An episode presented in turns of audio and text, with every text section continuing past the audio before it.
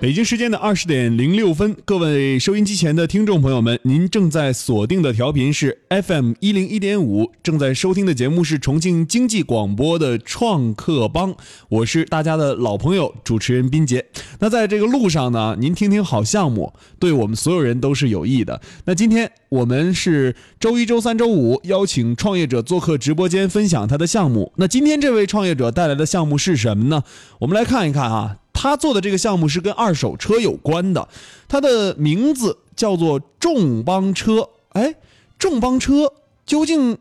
众邦什么车哈、然后这个众邦车这个含义就又是什么呢？啊，我们这个创客帮里面也有一个帮字哈、这个帮字究竟有着怎样的含义？还有就是创始人的名字，他的名字叫李建军。我们首先有请建军跟大家打个招呼吧。 Hello，听众朋友，晚上好，我是来自众邦车的李建军。嗯，你看，听到这个名字哈，众邦车，我就觉得很有意思啊。嗯、这个名字，你看，我们创客帮是为了帮助创业者们，然后起了这个“创客帮”的几个字。那众邦车的含义是什么？我就让您给我分析分析呗。嗯，讲一讲。呃，其实说白了，就说对于大多数的这个消费者来说，对二手车的了解，我相信是从 CCTV 开始的。嗯，那么每天大家耳熟能详的这个广告，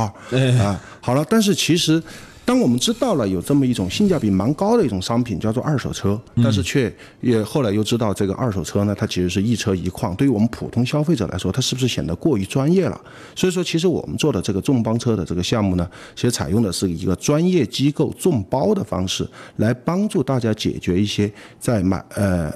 在关注二手车的时候，比如说你要考虑去哪儿买、怎么买、买的划算的问题，这个帮助是来源于这个地方。那么众其实是指的是机构众包，也就是说，我们就是一个机构啊，帮助大家一起来选车，是不是？我们其实呃，其实是有很多很多机构，待会儿我可能会更详细的给大家介绍一下我们的项目，有很多很多的专业机构，比如说我们的数据服务机构，比如说我们的价格服务机构，嗯，比如说我们的这个技术服务机构，包括我们原厂的一些 4S 店这些这些机构来共同在这个平台或者在这个服务流程中来给大家提供帮助服务。嗯，啊，你看啊，呃，说到这个二手车交易，我们现在就是做的这一块儿啊、但是我们不做交易，我们做保障，对吧？对对啊，对刚才我就在想，我说，哎呀，今天碰到一个二手车交易的。看我怎么弄死！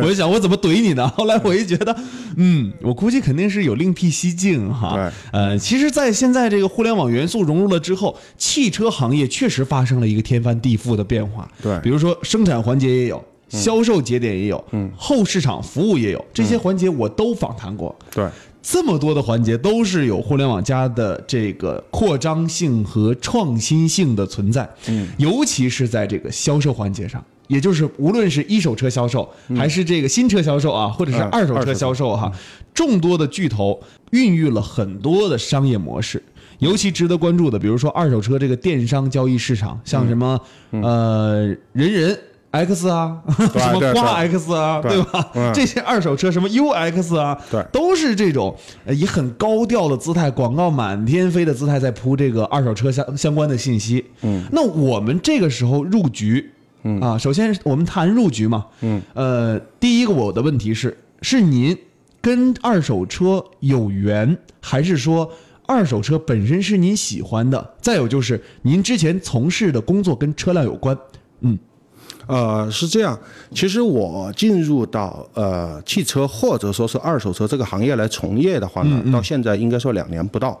呃，但是我这个人呢，其实性格来说，他是一个比较较真的一个人，包括我以前所从事的这个工作，就比较讲规则。嗯，哎、那么其实进入到这个行业以后，其实我在这个行业工作的时间不长，但是我发现其实这个行业里面呢，然后嗯，需要比较多的这个规则来来来辅助或者说是来约束它。然后一次比较偶然的一个机会呢，然后我的一个海归的一个同学，呃，然后知道我打算要开始做这个项目，然后他说了一句特别触动我的话，就是说。那嗯，在国外，因为他以前是在美国读书嘛，嗯，那在国外买一个二手车没有这么多担担心的，他说大不了就是，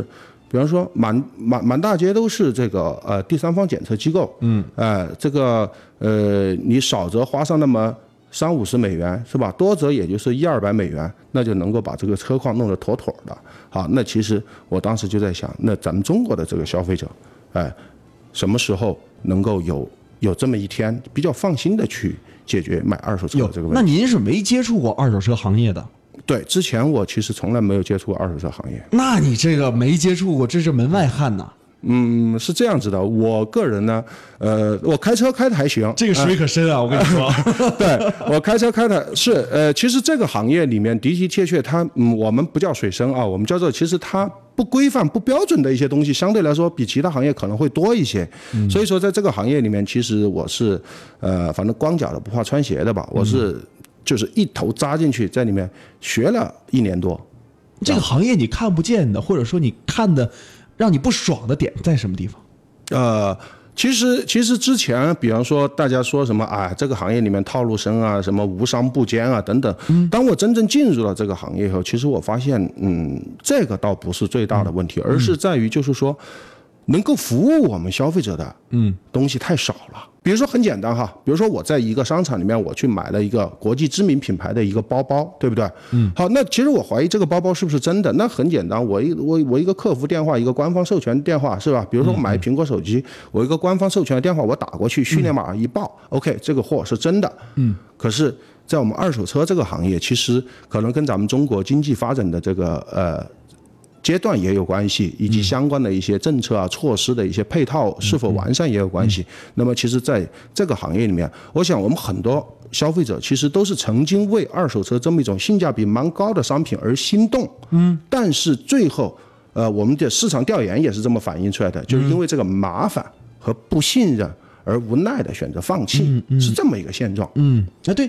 就是这个麻木或者不信任这一块儿哈，嗯嗯，它究竟不信任里面什么东西呢？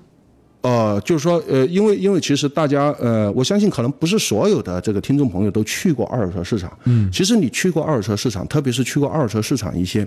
就是比较好的一些这个展厅啊、嗯，其实你会发现，哇，这里面卖的车跟新车一模一样。好，然后完了以后，这个时候你心里面就会犯嘀咕，嗯，那那实际上我在路上看见别人开过的车不是这样啊，这车怎么长得这么漂亮？所以说这个时候，那那是不是这个车就被美容过啊，就被做过假呀、嗯嗯，哎，所以说其实消费者的这个不信任感主要来自于这里。当然，另外还有一个不不信任感来自于未知。我们知道人其实就就像在黑暗中一样，你对未知是会有一种恐惧的，嗯，就因为咱们不知道。不专业，嗯，所以说，那么我可能会本能的选择不信任，对吗？我们不专业，哎，哎，我们也不知道这个二手车市场的水有多深。嗯，我们现在做这个平台呢，嗯您觉得它是呃叫做应该叫做这个保障环节对吧？嗯嗯，呃，这个保障环节是不是凌驾？是不是说不是说凌驾于哈？是不嗯是卡在消费者和众多的这个电商车商之间呢？电商二手车车商之间呢？嗯，这样吧，冰杰老师，我先给消费者说一下，就是什么是二手车的保障，对，好吧？对，其实二手车的保障呢，并不是一个什么陌生的一个概念，嗯，那么也就是说，我们说其实现在消费者本身也在采取这个保障措施。举个例，比如说，呃，我的朋友如果他要去看一辆二手车，他可能会找我，那么我算他的什么呢？我算他的熟人朋友，对不对？嗯，那么那么我可以去帮他把这个关。啊，或者呢，现在消费者还可以就是说花钱，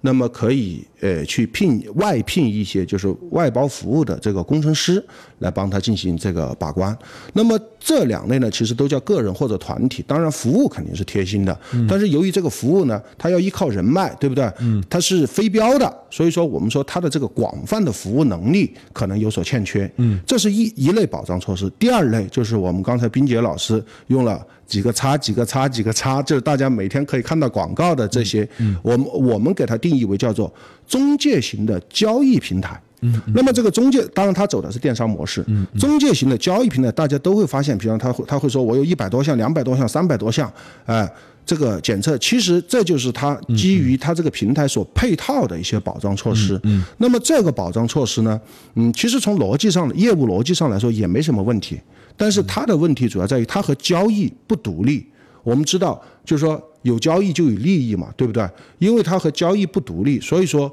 在消费者明白了这个情况以后，其实就是说对它的这个独立性产生了质疑以后，自然就说这个信任感也会有一定的这个问题。呃，这是我刚才说的，就是消费者能够采取的这个保障。刚才冰姐老师问我的问题是，就是说我们的这个保障啊，是不是卡在这个买家和卖家之间？嗯，其实是这样子的。首先，我们的保障是独立的。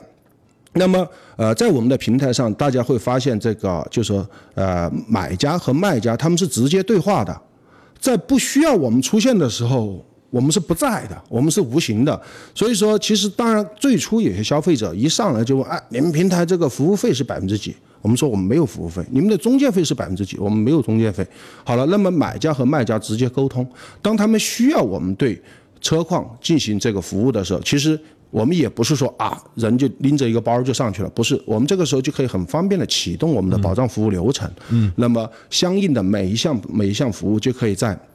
比如说这个呃数据服务机构啊，或者价格服务机构啊，以及车况检测的服务机构去实施这个流程，这样完了以后，整个过程其实我们都是独立的，不参与这个交易的。嗯也就是说，我们现在要做的事儿就不参与到我们整个叫中间商或者是汽车二手车商的跟这个卖家的这个呃沟通过程当中，或者是不参与，对对我们只是把我们信任或者我们检测过的车放在我们的平台上，是这样吗？其实我们也没有检测过，啊，那你们怎么来保证呢？对我，我们是这样，主要是因为我们是走的是机构众包的方式嘛。其实我们、我们公司提供的就是支撑这一套众包服务的，你可以认为是 IT 系统或者智能化系统。嗯嗯。哎、因为其实我自己出身本身也是做信息技术的。嗯嗯。啊，呃，提供这一套系统以后，那么各个机构在这个里面按照。按照我们平台所约定的标准，向服务机构啊，向消费者提供服务。而呃，卖家，卖家他在我们我们平台上，他是不呃是不是需要发车？那么。取决于他自愿。嗯嗯。如果他愿意发车，他一旦发上来的车，他就首先会经过经过我们平台的数据方面的审核。嗯嗯，这个怎么数据怎么搞？哎，数据是这样嘛？其实这一点也算是咱们中国中国消费者的算是一个痛点吧。嗯嗯。其实我们都知道，在国外呢，这个东西叫 service book。嗯嗯。在咱们中国老百姓中叫维保记录。其实一辆车的这个维保记录，它能够反映出来的这个东西很多。呃，当然维保记录本身是存在于这个原呃原厂主机厂的系统里面的。当然，现在我们中国已经有了这个第三方这个服务机构，把它整合出来，能够以消费者看得懂的这个呃形式来给来呈现给消费者。嗯，好了，那么一个消费者，其实这个呃 service book 呢都是这个呃中国字，大家都认识。嗯，好了，通过阅读这个 service book，然后大家就能够明白，呃，这辆车的前任车主。对它使用是不是很贴心？就是没有去造这个车。咱们嗯数据嗯从哎，咱们重新话说。另外，当然它还有这个呃有没有出过事故？嗯它是不是定期保养？好了，这呃有这些记录的这个这个车呢，应该说对于一般正常情况的车辆来说，对这辆车的这个车况来说，你应该说掌握了百分之六十了。嗯，哎，好了， 然后完了以后还，有百分之四十，好，然后另外的百分之四十的话，那么我们实际上就是在交易的这个过程中，因为我们的我们的，比方说消费者啊，首先比方说，首我们叫做静态的体验这嗯辆车，看了差不多，然后完了，那我要路试吧，对不对？然后路试完了时候，这个时候我们会启动一个原厂的 PDI 检测。所谓 PDI 本身是汽车主机厂面向新车的一个检测标准，那么我们众邦车呢，跟主机厂合作开发的这个面向二手车的这个 PDI，就是进行进行了一些呃增减的一些项，然后然后符合这个二手车，然后在路试的这个过程中，那么消费者就可以自主的。呃，这里很重要啊，是消费者自己在我们平台上选择。比如说，你看中一辆宝马车，那么我们平台上有多家宝马店，去哪家宝马店，那可不是车商说了算，是咱消费者说了算。为什么消费者说了算？大家都懂的啊。好了，然后比如说我去这家 4S 店，那么 4S 店就会按照这个新车的 PDI 的这个标准，对我这辆车进行一个全方位的一个检测。嗯，那么如果检测 OK 了，那就说明这辆车是没有问题的。哎，那么我们的这个呃 4S 店也会出这个报告。那么事后交易完以后，我们会根据这个报告，然后再给到车主一个相应的一个质保。好，那么如果说是这个时候检测没有通过，那么在我们平台上消费者就可以选择结束交易。其实我们是和这些相应的品牌的这个主机厂和 4S 店，然后共同开发出来的这么一套面向二手车的 PDI 检测流程。哦，呃也就是说，我们之前是没有这样的流程存在的，就是买二手车的时候是不会这样去检的。对，所以说其实更多的消费者根本就不知道。哦，呃呃，呃怪不得呢。嗯、说买一个二手车之后，我们看这个维保记录看了之后啊，看嗯了，然后再找一个这个汽嗯车修理工、啊，修理师傅、来看一眼这个车能不能买啊。修理师傅说、啊，可以买，塞给塞他几包烟，帮忙看一下，对不对？嗯 对对呃，这是往常的一个流程。是是是啊嗯那现在就不一样了，现在我们要把这个车辆可以送回到 4S 店，再做一个 PDI 检测，然后是你们跟 4S 店进行合作。对对哦对，对，检测了之后，如果可以买就可以买了。哎如果说这个车有问题，哎那就是不行。消费者可以选择放弃交易，对，嗯，明白了啊，这其实这个流程就很清晰了。是啊哎，但是这个市场哈，嗯，我们看到这个二手车的市场，它是基于二手车的火爆，所嗯以你们的平台才运营而生的，我可以这么说吗？可以这么理解。对，嗯，那二手车的火爆究竟是一个在国内目前是一个上升需求呢，还是一个呃潜在需要挖掘的市场呢？或者说是它现在还处于一个呃没有完全打开通打呃开放打通呃还处于我们说未来大家大众不可接受的一个市场？嗯，这个这个应该是可以通过数据来说话。数据咱们二零一五年整个中国的二手车交易是九百四十一万台，二零一六年是一千零三十九万台，然后二零一七年截止到一到九月已经超过这个刚才说二零一六年这个数字了。这二手车的数据问题呈现一个飞速的增长，百分之十、百分之二十五啊，这样一个跨越式的增长。那中国人真的相信二手车吗？呃，简单一句话吧，现在应该是越来越多的消费者，嗯中国消费者开始相信二手车。好，那就是您的回答是肯定的哈，但我不看好哪一块儿哈，嗯，我个人不看好电商中介二手车，嗯，啊，就是像我们那个一开始说的，呃，某优某瓜这种的哈 OK 我是不看好它的，因为我觉得数据很假，嗯啊，就是我我自身认为它数据很假，但是呢，你你又不能全盘否定它，嗯啊，我们觉得这个二手车平台。中介二手车平台它能活多久？嗯，呃，能不能决定你们的生死？或者说二手车市场啊，它是决定你们的生死的根源，还是真正的互联网加的企业才能决定？呃，刚才一系列的问题，呃，我觉得我可能很难去就是一个问题一个问题的对标回答。嗯，呃，应该是呃，我们先看一下数据吧。实际上，嗯，就说，比方说我们消费者每天看到的这个广告，那么数据统计下来呢，其实我们所有的就消费者看见的、看见的、没看见的打过广告的这个电商平台，他们的这个数据合计起来，还没有超过总交易量的百分之十。也就是说，电商中介平台哎，对，也就是说，咱们消费者是不是就就有这么个误解了？那、那那么就是说，那那是不是先买车都在这个电商平台了？呃，其实不是这样子的，数据能够说明。但是反之，电商平台呃有它积极的东西。啊，首先一个，比方说没有电商平台的时候，咱们消费者去哪儿看车？嗯，去市场看车，去市场看车的时间成本、机会成本，坦白说都非常大，对不对？嗯嗯。好，这是任何事情都有它好的和不好的。那么我我我觉得刚才就是这个冰姐老师刚刚说，其实呃这个问题我总结起来，就是说中国接下来的这个二手车整个产业将走向何方，我们消费者在中间又是怎么样，对吧？其实，在我们做这个项目呢，呃，也在不断的学习期和研究这个这个行业里面的一些情况。就我个人的这个观点，当然也有我们一些行内呃这个同行的一些共识吧。嗯嗯。其实整个这个二手车在中国来说，它是一个呃产业性的一个问题，也就是说各个角色可能在这个中间都会起到相应的这个作用。呃，就比方说刚才不是冰姐老师，其实可能也是为我好，帮我简单的打了一下广告，就是大家可以去关注这个公众号。但是其实是这样子的，呃，大家现在关注这个公众号呢，也仅仅是了解到在我们的身边已经或者即将出现，我们可以很方便可以去使用的这个独立的第三方保障服务。嗯，其实大家就记住这个就行了，不用记住重磅车，为什么呢？因为以后重磅车将不会出现在消费者面前。嗯嗯嗯。好，那么我们重磅车其实是干什么事情的呢？我们首先通过一个 SaaS 系统，然后将各个独立的这个 S 端，我们叫做服务端，嗯，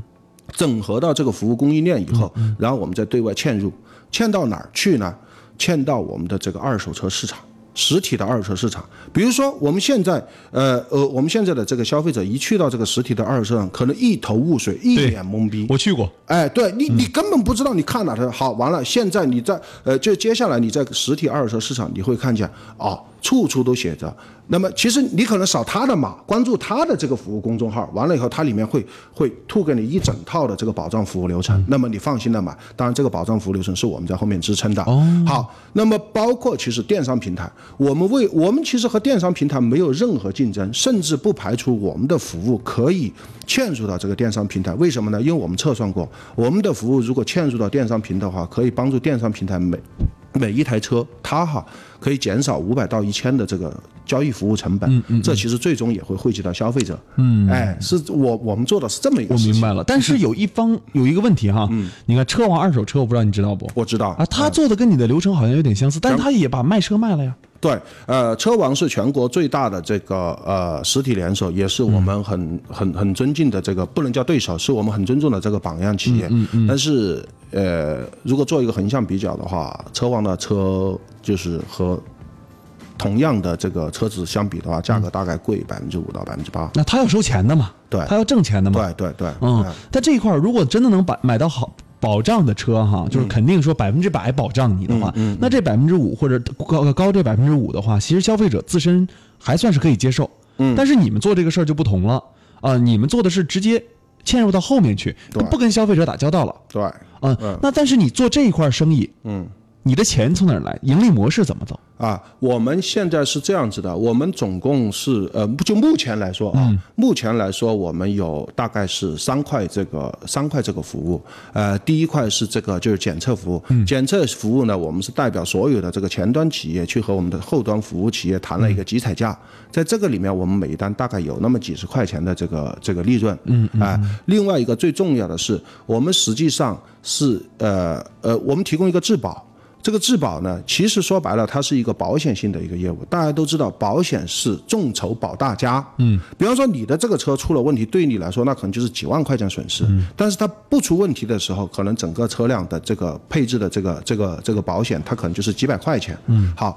那么那么我们的盈利主要来自于我，其实其实相当于我们我们没有呃，我们的盈利还是有风险的，也就是说要我们的源头品控做得好。它车子才不会赔嘛，源头品控谁把控？源头品控由我们来把控，由我那不们、还是吗？哎，由我们和我们的这个服务流程。也就是说，这个时候我们的目的不是为了说把车卖出去，因为卖出去以后我以后赔我一样的是要亏本嗯的。那么我我这个里面我只有把源头品控做好嗯了，我未来的车子不坏，我才能够挣一部分钱。嗯，哎，也就是说，你的保障服务费这种感觉像是。对对对，嗯，现在是这这么一个盈利模式。当然，作为我们作为一个互联网企业呢，那么那么未来我们希望有一个就是说固定服务模式加上增值服务的这么一个模式。那么增值服务呢，当然现在还还没有到开发的这个阶段。嗯嗯，OK，嗯，那二手车市场你跑过重庆各大二手车市场都跑了吧？嗯，对。啊、你感觉这个二手车市场，呃，好不好去跟 B 端打交道？呃，这一点结论是肯定的，现在肯定是非常好打交道。啊但是为在什么为什么他认可你啊？哎，在开始做这个项目的时候，真的犯 嘀咕，你就像一个管家婆一样，嗯对啊对不对？完了，你要去对他品控，你要去管控他。嗯，好了，其实呃，这个可能放在三年以前，我们这个项目做不动。那凭什么让你管？对对，嗯放在三年以前做不动，但是现在我们知道，整个二手车市场正在由这个卖方市场向买方市场转化。那么，呃，我们知道，任何一个行业，当它一旦从卖方市场向买方市场转化的时候，它将产生品质和